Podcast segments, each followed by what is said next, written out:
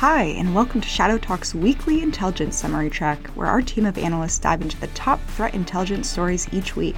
To read their full findings and analysis, make sure to visit resources.digitalshadows.com. Now, here's your host, Harrison Van Riper. What's up, everyone? HVR here with another episode of Shadow Talk post Valentine's Day. With me this week is the official squad, I think, at this point, since it, this is like three weeks in a row. Uh, I've got Alex G with me here in Dallas. How are you, sir?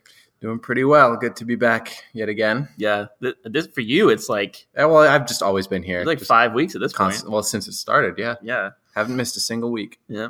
Uh, and then we've got Jamie Collier, the Collier Jam on Twitter, JC Cool, as we are now going to only refer to him as Jamie. Why does Gino not have an Instagram yet?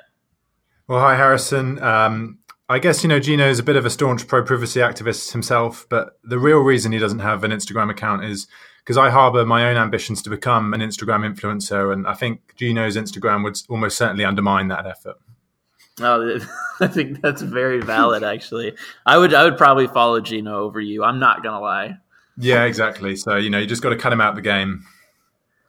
but I think this is how we could start. Uh, we could actually look at this Bork Knight scenario because Nope. then yes, because Zuko has his own Insta, and then they could battle it out. That's how we actually Nope. determine who wins. You have to do an infosec themed Instagram, but with dogs. Yeah, that's like yeah okay So that's a niche in the market that's just not being exploited right now. yeah. we got to all get right. on it. million dollar idea millions of followers out there okay so then i will i will transition from that. Something that i wanted to start off today just briefly announcing is the photon research team. Uh, photon is a cross-functional research team here at digital shadows.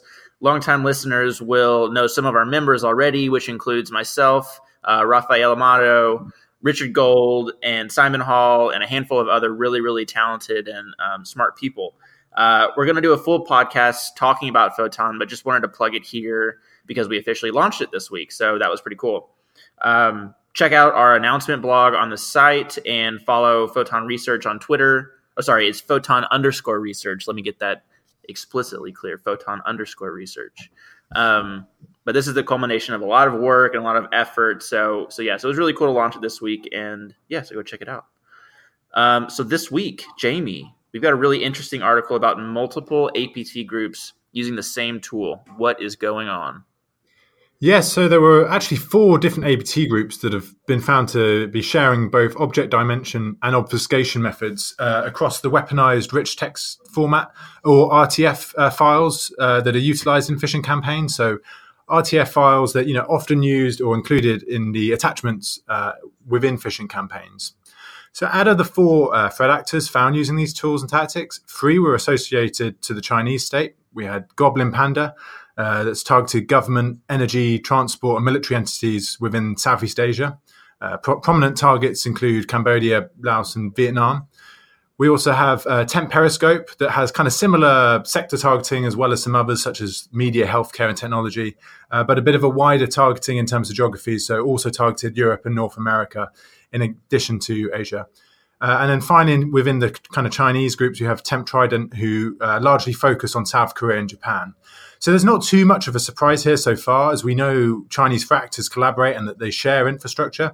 What makes this more interesting is that fourth threat actor detected using this tool, which is actually associated to the Indian government, known as Sidewinder, um, that's targeted military and government entities in Pakistan since 2012.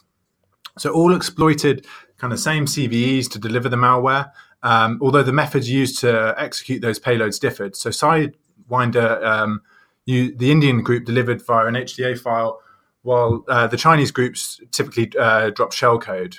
Uh, so some interesting divergences, but you know, really kind of sharing the same tools here.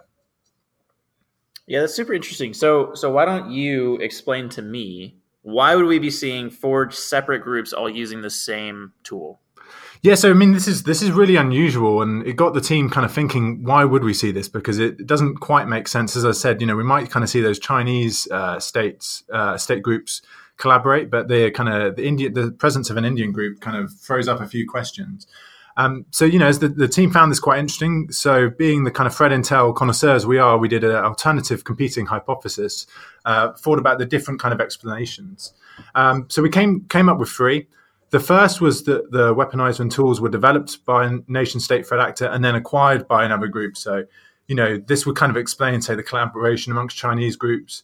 Um, but then it still doesn't quite uh, get to the heart of why the Indian group is involved. We wouldn't really expect uh, China and India to kind of share infrastructure at all. So, kind of dismissed that from the outset. Uh, the second was that this tool was publicly available, you know, off the shelf. Uh, there are various toolkits and exploits avail- available for sale online. Uh, Digital Shadows monitors these, so we certainly kind of have a relatively good overview of what's going on. Um, see these, you know, similar tools being sold and advertised, so that's not kind of beyond the realms of possibility, and that would definitely explain why multiple threat actors uh, were using the same tool. Um, without having to require China and uh, India to kind of actually share or collaborate with one another. However, there's been a lack of discussion on criminal forums um, of this tool. Um, so, and you know, if it was acquired through this channel, we would kind of really expect the tool uh, to have been promoted by now. So we kind of, you know, we're, we're quite skeptical of that uh, possibility as well. Um, and then the third, which we think is the most plausible, is that this is a product of a more specialized supply chain um, we know there's a market of tools uh, sold specifically to states. This is something we discussed a bit last week when it came to the spyware market. Um, so, you know, the team deemed this third theory the most likely, as it would explain the lack of public advertising uh, of these tools across criminal forums, um, and also explain why you know different states might have kind of mutually uh, acquired this. So super interesting. So, what could we see happening next? Like new developments in the tool, or like what are we expecting to see out of this?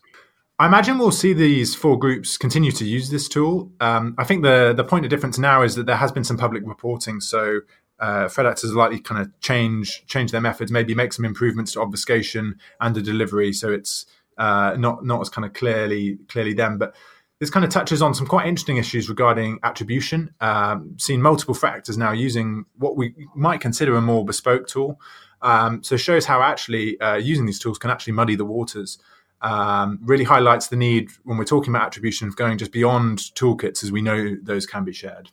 So remember, listeners, download the full INSOM at resources.digitalshadows.com, um, and you can see the whole entirety of the INSOM there. All right, so moving on, Alex, there's some Google Translate stuff going on. Yeah, so we recently saw a new phishing campaign that was using the Google Translate website to um, kind of obfuscate these malicious links. So it was interesting. What they used was uh, these threat actors. They had a malicious phishing URL that they would then run through the Google Translate service, um, even though it wasn't translating anything, but it would still give you a link that was um, translate.google.com. But then you would have the rest of the malicious URL there. So people who were using mobile devices who probably can't see the entire URL would be possibly more inclined to click it, thinking it was legitimate. Um, it's interesting because we haven't really seen anything like this before, but it's a an interesting way of thinking about how threat actors are continuously trying to find these new uh, methods to uh, entice their victims into accessing their links. Yeah, I thought this one was interesting. It was a cool little. I mean, it's clever, right? I always like the little clever things that they do to. I mean, yeah. Using using that actual Google link, uh, the Google URL, mm-hmm. very very uh, easy to get around certain things. Yeah, and it was likely also to to bypass kind of these in browser security notifications. So because you're not technically visiting a malicious URL, you're visiting the Google Translate URL. So it's a bit muddy there as to you know how it actually. Sure. Cool. Uh, Jamie, back over to you. There were some zero days found in Apple iOS. Yeah, exactly. A researcher at Google uh, reported that an unknown threat actor, um, or threat actors we don't know, had exploited these kind of two previously unreported uh, zero day vulnerabilities affecting Apple devices. Um, so both of the flaws exploited uh, core iOS security features, uh, allowed attackers to gain elevated privileges or execute arbitrary code uh, with kernel privileges through malicious apps. So clearly quite serious here. Um, specific details beyond that haven't been publicly released, and this is most likely to kind of reduce the risk of uh, further exploitation. Uh, luckily, the good news is that Apple has released a patch to address uh, both bugs. Um, so, for all those kind of lazy listeners out there that when they see their phone is due for an update, um, they click later or try later, uh, you know, make sure to get updating. Yeah, I think I'm, I'm, I'm one of those. So don't judge me too hard, Jamie. Yeah, I mean, when I said that, I was kind of passively aggressively, kind of you know, angling it at you. So, you know. All right, cool. Uh, Alex, Ursnif banking Trojan is updated yet again. So this one's interesting because these threat actors were uh, delivering the Ursnif banking Trojan, but they were using uh, steganography techniques in an image of Mario, the Nintendo character. Um, of course, targeting uh, the Italian geography. So attackers were using this image file of Mario, um, which contained malicious code that then communicated with a a C2 server to obtain further commands to deploy the malware. And this is interesting because um, threat actors are continuing to find ways to kind of evade security software. And we've seen a few examples of steganography um, within malicious campaigns in the past couple of weeks. So it'll be interesting to see how that evolves in the future. And I think it's pretty likely that not only additional um, infections of Ursnif will occur in the future, but also some more interesting uh, and unique steganography techniques will be seen as well. Cool. Yeah. I love steganography. Yeah. I think talked about it last week, week before. Yeah, I love steganography. It's cool. Okay, so both of you, each of you, we can start with Jamie. Uh, give me one piece of forward-looking events. You know what we think is going to happen in the next couple weeks. Yeah, well, uh, before we do, I just wanted to kind of uh, do a shout out that last week we predicted uh, maybe some kind of Valentine's Day scams, and uh, we did actually see that come true. Uh, there was some kind of, uh, or the GandCrab ransomware was sent using um, Valentine's Day theme phishing. So just a bit of gloating in there um, before I go on. Look at us predicting the future. In terms of the forward look for this week, uh, we have a second summit coming up uh, between United States President Donald Trump and North Korean leader uh, Kim Jong Un. Uh, that's scheduled for 27th to 28th of February. Uh, it's highly likely to be of interest to other nation states, um, likely to in, you know result in an increased uh, cyber espionage act- activity before and after the event. And often uh, with these sorts of meetings, there's a lot of other uh, political meetings, other leaders that are kind of involved behind the scenes. Uh, so we could see that targeted as well. All right, and Alex. And so in the US, we recently faced a government shutdown, and we saw a few issues arising as a result of that. So some website certificates expired, uh, potentially making visitors to those websites vulnerable to things such as men in the middle attacks. Uh, also, those were very, very media heavy, and so that could be an opportunity for scammers to conduct phishing attacks. Um, and so, if another shutdown like that occurs in the future, we could probably expect similar activity. Yeah, definitely. Cool. All right. Well, that wraps it up for this week. The InSum. Uh, one, the last, the last thing is always the question of the week, which Alex just peeked at on my paper. Um, so he gets he gets a slight advantage over you, Jamie. But this week, what did each of you do with your significant others for Valentine's Day? So uh, Ashley and I were very romantic. We like to do really big, spectacular things for Valentine's Day. Uh, so what we did yesterday was we went um, to the Chick Fil A drive-through and then got some dinner to take home. yeah, did you get some flowers? You got her some flowers though. I did not get her flowers. Oh. Uh, I got her. I got cookies and chocolates delivered to her work. Okay, that's that's pretty good. That's from Tiff's Treats. And then I mean Chick Fil A is pretty romantic. Yeah, yeah. it is. Yeah, it's, yeah, it's red. It's Valentine's Day. You know? it's red.